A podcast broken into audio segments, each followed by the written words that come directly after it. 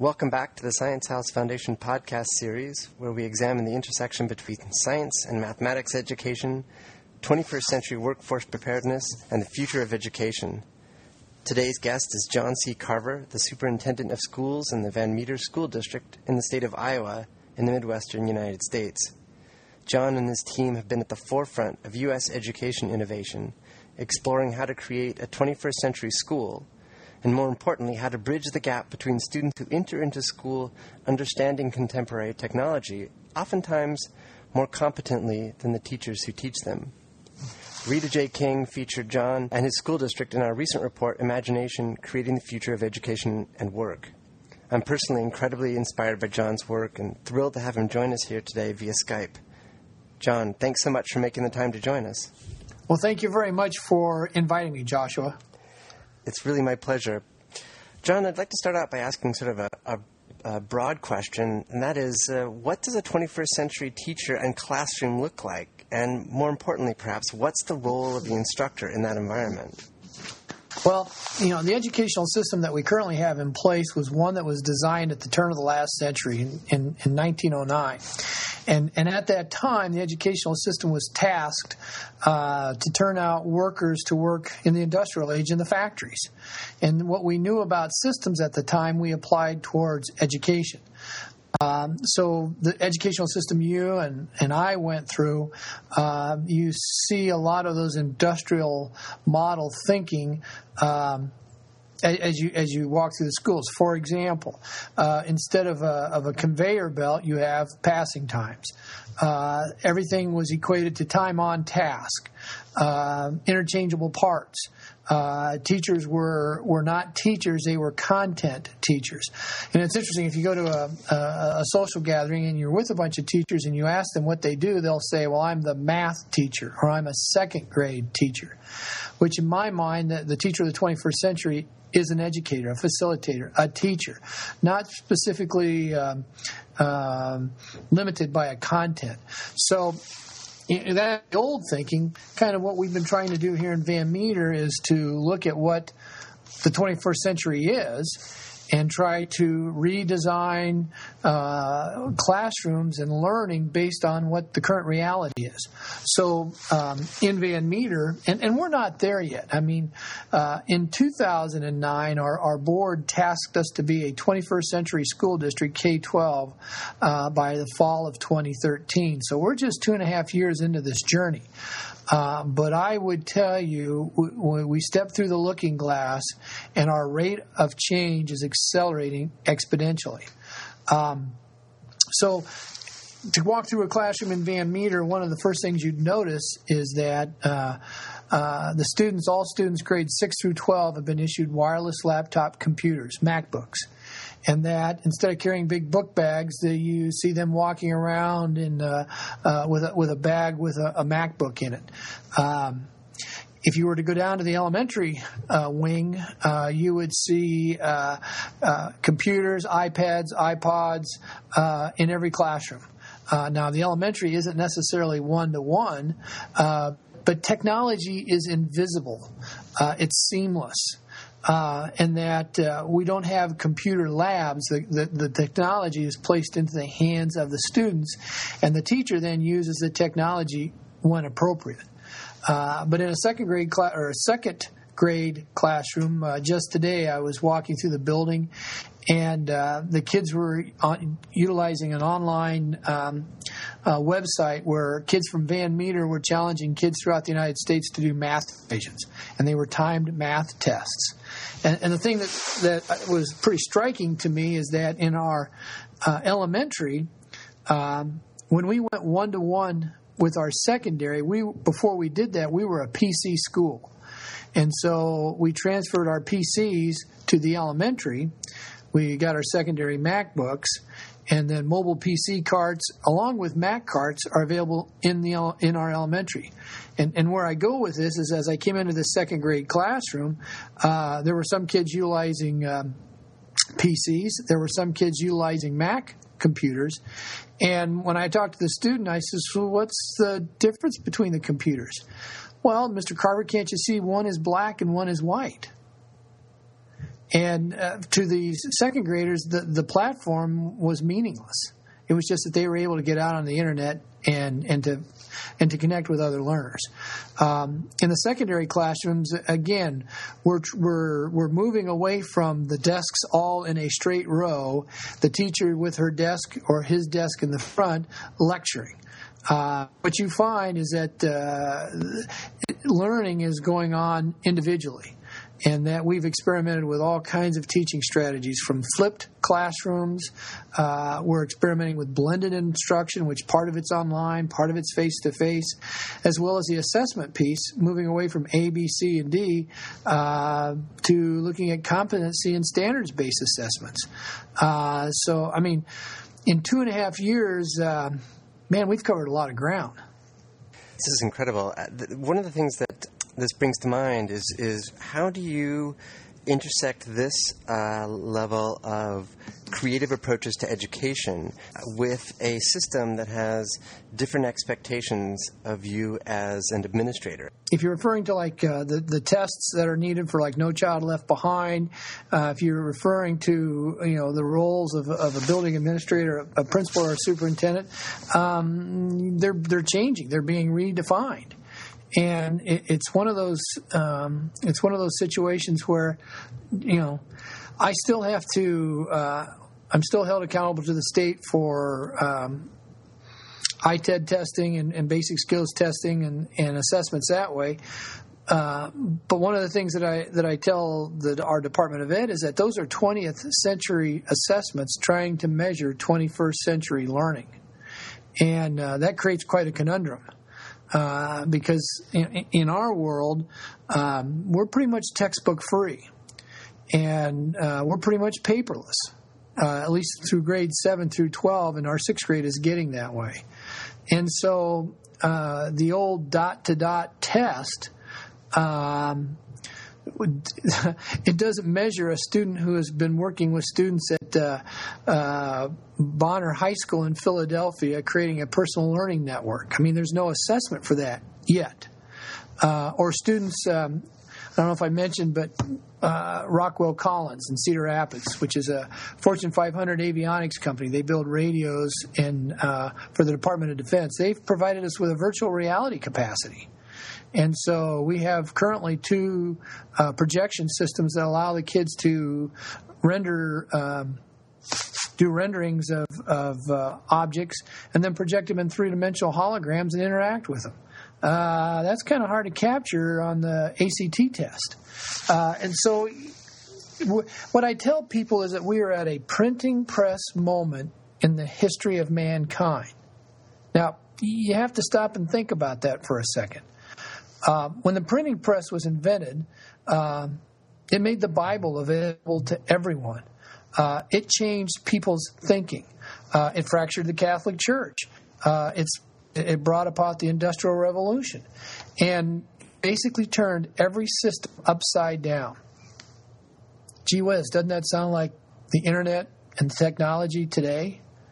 And so we're right in the middle of that change. In fact, I still think we're on the front end side of the front end side. And that, you know, looking to the future, uh, yeah, we still have old uh, paradigms and old mandates that are in place, um, but they're going to quickly melt away. Um, the part that's kind of frightening is that no one knows what they're going to melt away into. So that's really that gets me thinking about what comes after high school, what comes after K through 12. If you have students that are being taught not just by teachers who were content teachers but are now educators uh, in collaborative learning environments where they're using virtual reality and they're and it sounds like uh, you know a, a, scene from Star Trek in many ways. Um, there was an article that came out earlier this week or recently in the Chronicle of Higher Education that questioned whether college is still necessary. And I think that a lot of the way that colleges are educating are not don't appear necessarily to be in step with the same kinds of collaborative creative environments that you're doing that are book free and etc. So, do you feel like college is something that your students might not be going to, and if they aren't going to be going to that, are you trying to give them different kinds of skills in anticipation of this kind of thing? Wow, I mean, Joshua, you ask a whole bunch of questions. Let's let's see if we can take them one at a time. Uh, first one, um, as far as uh, uh, college uh, being necessary, um, you know, as I, as I mentioned, we've been doing this now for two years, and um, earlier this fall at homecoming. Uh, we had several of our students come back, and, and they. I asked them. I says, "Well, how is your college experience going?" And they were t- attending. These were several students attending various uh, uh, universities and colleges in the Midwest, and, and a lot of them said, "Mr. Carver, this is killing me." And, and why is that? Well, they go to class, and, and for two years they were used to organizing their world with a MacBook, uh, taking their notes that way, collaborating uh, digitally, online, uh, access to many of our teachers 24 7.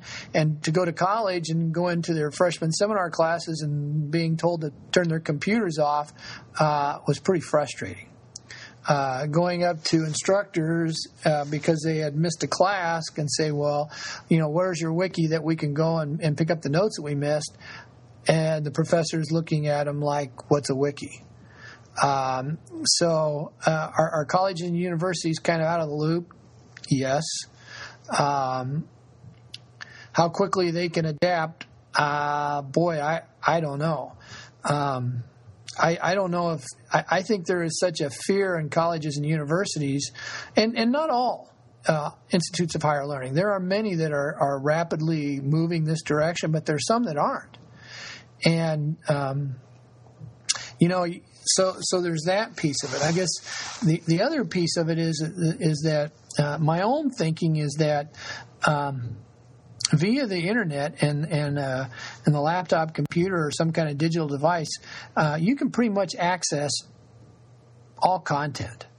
Uh, in fact, there's an, an, an, app that's out there right now called Symbaloo, uh, which is a, a web bookmarking tool. Which, if you use it, you can find just about all the content you never want. Or you could go perhaps maybe to the Khan Academy. The the content piece uh, and the ability to acquire content. I mean, it's it's almost to the point where it's like air. You can go and get it. And so, colleges and universities that used to have, you know, cornered the market uh, on on knowledge, it's like, hmm, I, don't know. Uh, in many instances, again, I, I, look back to that printing press moment where prior to the printing press, uh, what was it? It was the it was the, the, the churches that that by hand would copy the Bible and people who could not read and did have did not have access to Bibles had to rely on the interpretation of the of the priests as to what the you know what the book was saying. And you know, after the printing press, anybody could get the Bible, and and uh, the the church no longer had a monopoly on on books and on and on knowledge. And so maybe we're at that point again today. Um, I, I would tell you that it, it is a game changer. The, the, the internet and the access to content online, it is a game changer. And that um, just like news systems came online with the invention of the printing press, uh, news systems are starting to emerge, you know, as we speak. Um, so, you know, colleges and universities, um, you know, I guess the other piece of it is I look at the financial uh, commitment to, to seek higher ed. Uh, I don't know about out on the East Coast, but uh, here in the Midwest, you know, uh, many students, um, you know, they go to college right out of high school, and uh, you know they get and they incur student debt, student loans, and and graduate in four, sometimes five years. At the end of that time, being anywhere from sixty to you know eighty thousand dollars in debt with student loans and they still don't know what they want to do. And you know it, it's unfortunate because then they spend what the first third of their working life paying off their student loans. Um, so I think you know unless you truly know what it is you you you want to be, I, I, I think that's another flaw in the current educational systems is that, and you hear this you know political rhetoric all the time is everybody's going to go to college, everybody's going to go to college. Uh, what's wrong with going into the trades? What's wrong with being a, a, an electrician or a plumber or a mechanic? Um, those are honorable professions, uh, which require you know sophistication and, and, and use of STEM skills. Um, so I, again, I, I just see this whole landscape as as changing and changing very rapidly. So let's think about the printing press moment in the context of what it means against the backdrop of this global economic crisis, and particularly the U.S. economic crisis. Uh, a number of articles that have come out over the last couple of months have argued that the way that the U.S. can recover from that crisis is by regaining our leadership role in science and mathematics, and that means getting more students who are interested and versed in science and mathematics, and that's certainly the goal of the of the Science House Foundation. So, I'm wondering what how you are approaching science education as a core skill, science and mathematics in particular, integrated into this printing press a, a well, moment approach that you have to education. Right. Well. Um, Governor Branstad was kind enough to uh, appoint me to the his advisory council on, on STEM education here in Iowa, and and I'm convinced that that uh, science, technology, engineering, and math will be the survival skills of, of, of people going into the 21st century. Um, and, and, you know, you mentioned uh, you know getting kids more interested in uh, you know science and, and math. You know, it I, I, think kids have an intuitive interest in science and math, but the way in which it's it's um, uh, taught in schools turns kids off. Uh, you know, I, I can. I, I am I'm thinking of some students in particular that if they had to sit in a math class, uh, they would be doing everything in their power to figure out a way to get out of it.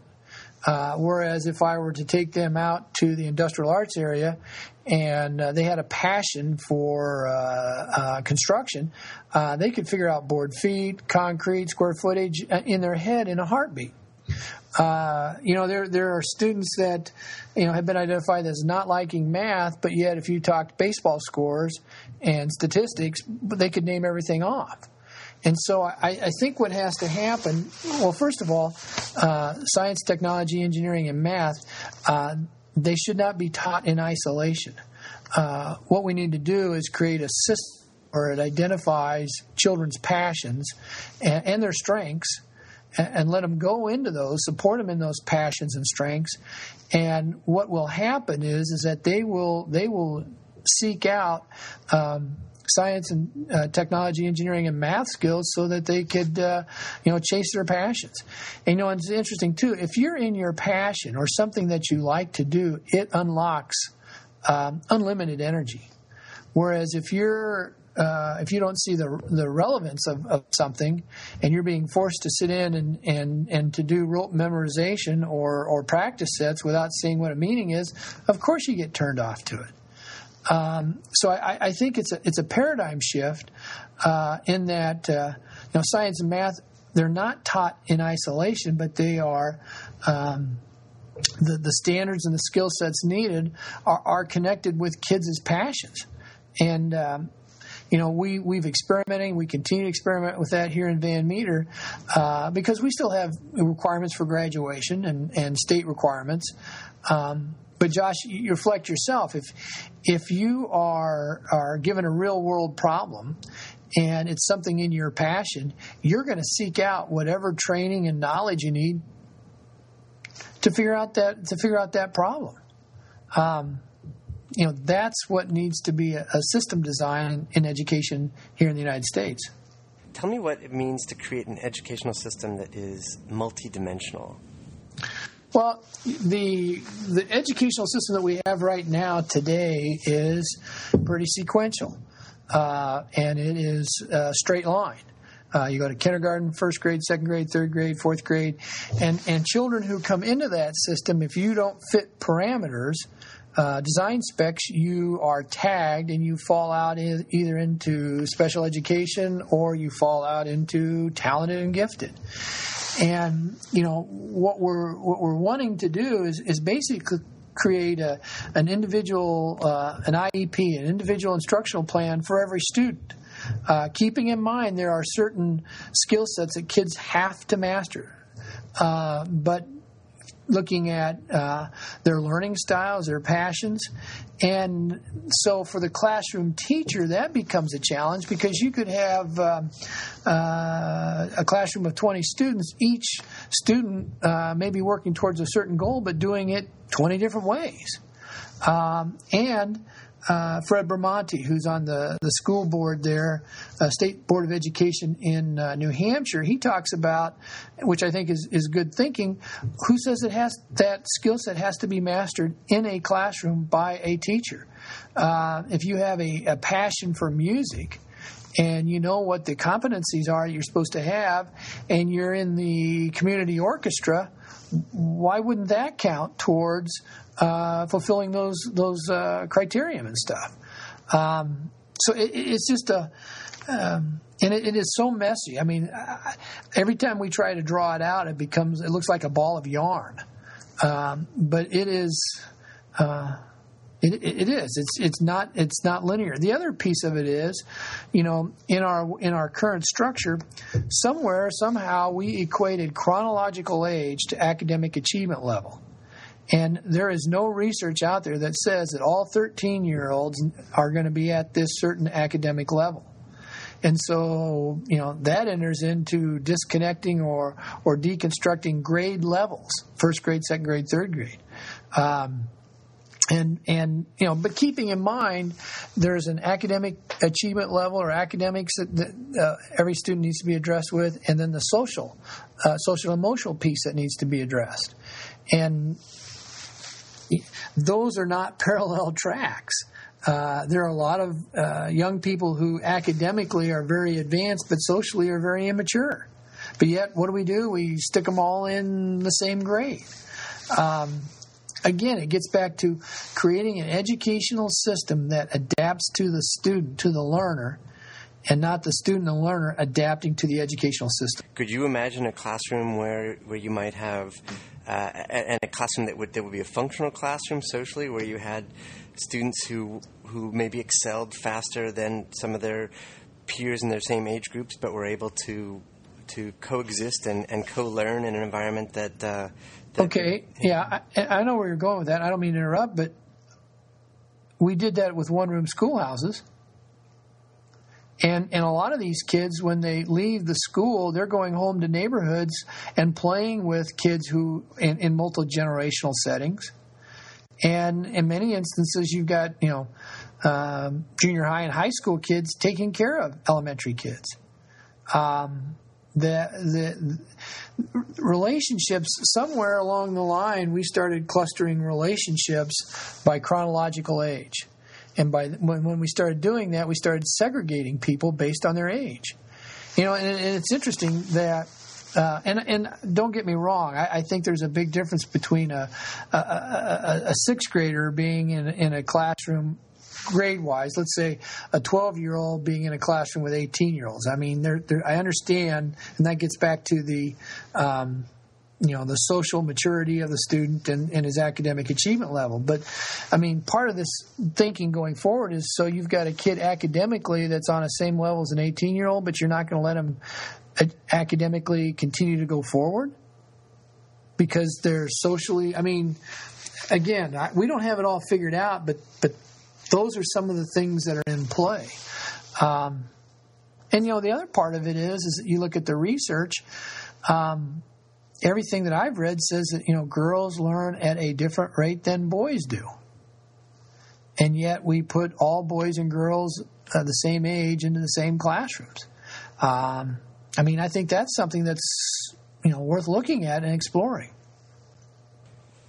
So I, I, like the idea that maybe we need to, we could learn something from our predecessors who were teaching in one-room classrooms and the integrated classrooms there. How do you manage the growing demands of a school system against a troubled economy? In Iowa today, sixty percent of every uh, sixty cents of every tax dollar generated in Iowa goes towards education, and um, you know education is a priority in the state of Iowa, and I think it gets back to um, within an educational system looking at what your priorities are. Um, and you know grants and uh, are are um, they're wonderful in starting pilot pro- projects, but the problem with a grant is that eventually it goes away. And so, as a school administrator, you really have to look at what your income streams are, work with your board, work with your community. What are the priorities? And then allocate your resources to meet those priorities. Um, when we started this project uh, in um, 2009, you know, we had in the community, we had uh, folks that wanted to put in an all weather track or lease the computers for the kids for learning. And uh, again, um, when you when you when you start to think differently, um, you see options that you've never seen before.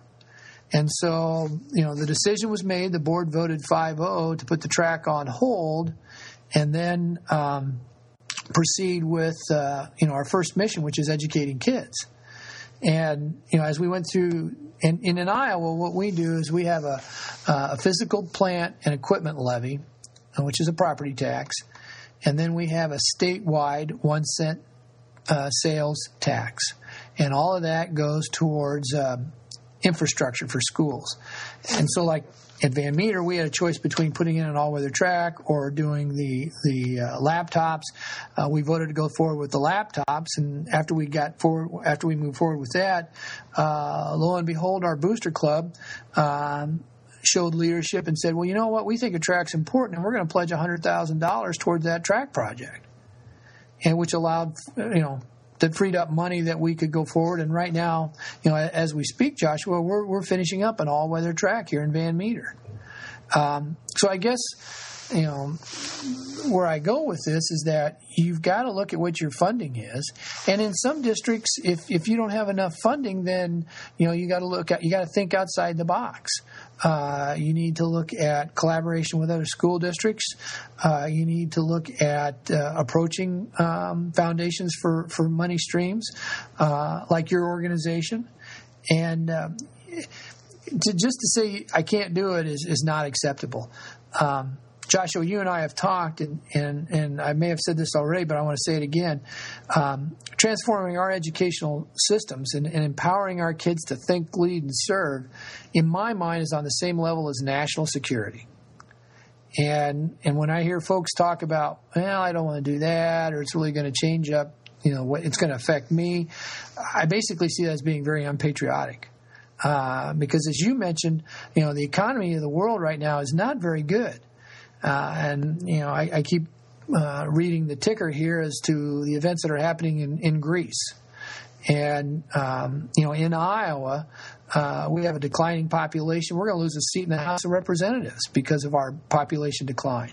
Um, it, we are at a, a, printing press moment, but it's also, uh, I, I, would say, we're almost to a crisis situation where we have to think differently and we have to let go of the of the of the of the thinking and the and the pedagogy of the past and start looking to the future. Because, like, man, we're in the um, second decade of the 21st century, and educationally, what what what are we doing different?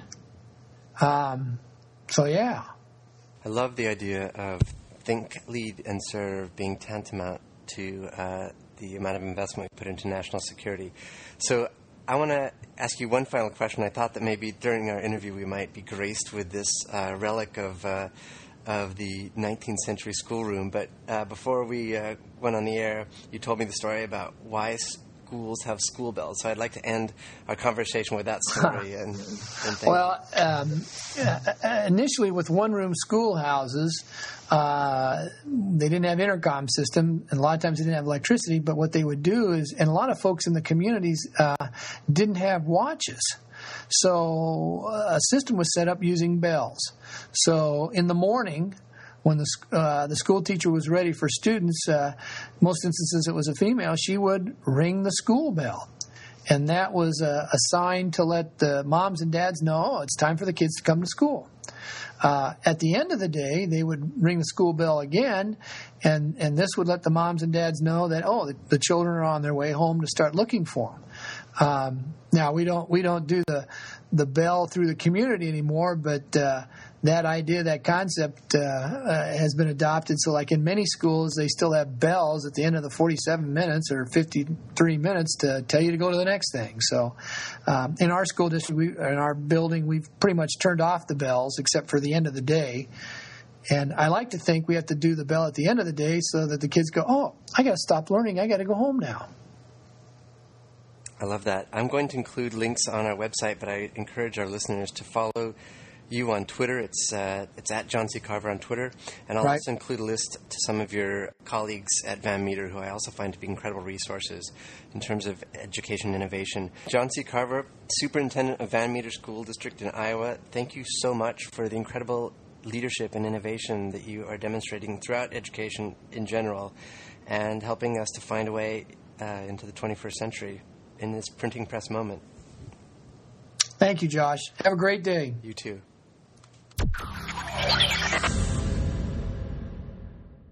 I'm Josh Fouts, and this is the Science House Foundation podcast, and we'd like to welcome as one of our guests today, Kevin Temmer, who recently produced a interesting science animation project. Kevin, thanks so much for joining us on our podcast. Hey, no problem. Great to be here. Kevin, if you could tell us a little bit about uh, your project and the background of it and, and sort of what, what excited you about it for our listeners, I think that would be really interesting. Okay, well, basically, it tells the story of two characters, Jack and Jessica, and um, Jack has procrastinated on his science fair experiment, and he basically learns all the steps and procedures that that one must do in order to participate in the science fair. And the video shows that um, science can is not only an educational thing; it can also be fun and exciting. And I, I wanted to show kids that they can they can have fun and learn at the same time. And the background behind the video is basically uh, for high school. Um, I was I was in the IB program, and part of the IB program is that we have to be involved in community service. And one aspect of the community service is that we have to involve some form of creativity. So um, back in middle school, I had a very good science teacher, um, Amy Basham, and my mom suggested that I um, create a video for her to help her class learn about the science fair and use that for my community service project. And I just fell in love with that idea, and from there, I just started coming up with characters, and I, I had a meeting with my old science teacher, and we discussed what she wanted, and I sort of just took it from there. We will actually have a link and embed the video on our website for our listeners, for those of you who'd like to see the video. Kevin, did you teach yourself all your animation skills, or how did you learn to, to do the, the process? Yeah, I'm, mostly self-taught. I I get a lot of inspiration from the, the cartoons and animation that I've watched throughout my life, and a lot of it is just playing around with the software, seeing what works, what doesn't, and when something doesn't work, finding a new way to make it work. And that's that's sort of similar to how science is: trial and error, experimentation. Tell me what your uh, what most interests you and what your greatest passion is around the sciences. Well, as as far as the sciences go, I've I, I get most of my inspiration from my dad. We've always had philosophical conversations about science and whatnot, and just all the mysteries of the universe. And I, I find it all very interesting to just question question different aspects of life and not just accept life, but but try to dig deep down into the mysteries and find out different parts. Now you've since graduated, correct? Yes. And so, where, what are your plan? What are your next plans in terms of education and studies? Well, right now I'm majoring in computer animation at the Ringling College of Art and Design, and I hope to one day either um, work for a company like Pixar or create my own animated television series.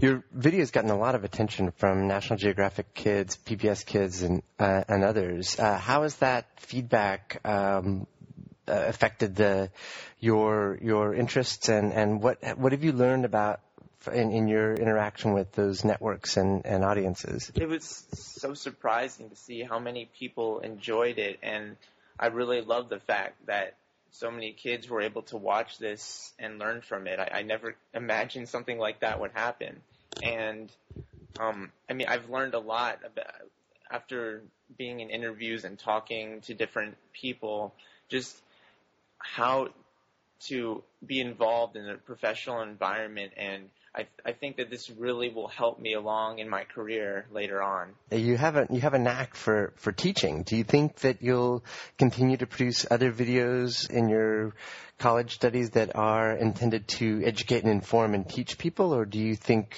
what do you have other artistic things to explore? Well, at first I thought this was a one-time thing, but after I created it, I realized that it was so much fun, sort of involving learning within a, a cartoon environment that I, I've considered appro- approaching that later on as well, and, and maybe even having a, a television series with, with the science siblings and sort of teaching kids different lessons in each episode. So you think we might see more of the science siblings in your uh, production career?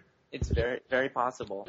You mentioned a teacher who was who was a great influence to you. What what was it that made that teacher special, and what was the learning experience that inspired you and motivated you to go further and to do something as ambitious as this uh, as this video? Oh well, oh yeah, my my middle school science teacher, Amy Basham. She was such a, a good teacher. She her interest in science showed. She couldn't hide it. She wasn't there just to teach. She was there to learn, and and be involved with their students. And I think that just helped me so much because when when someone's interested, when you can tell that someone wants to teach, it makes such a difference and it makes you want to learn. Kevin, thank you so much for making the time to join us on the Science House Foundation podcast. I wish you and we wish you the best of luck in your college studies. I hope you get that uh, job you're, you'd like to get at Pixar sometime in the future and, and or an internship or anything like that. And please keep in touch and let us know what else you're doing, especially with things that relate to uh, science. All right. Thank you so much. Thank you.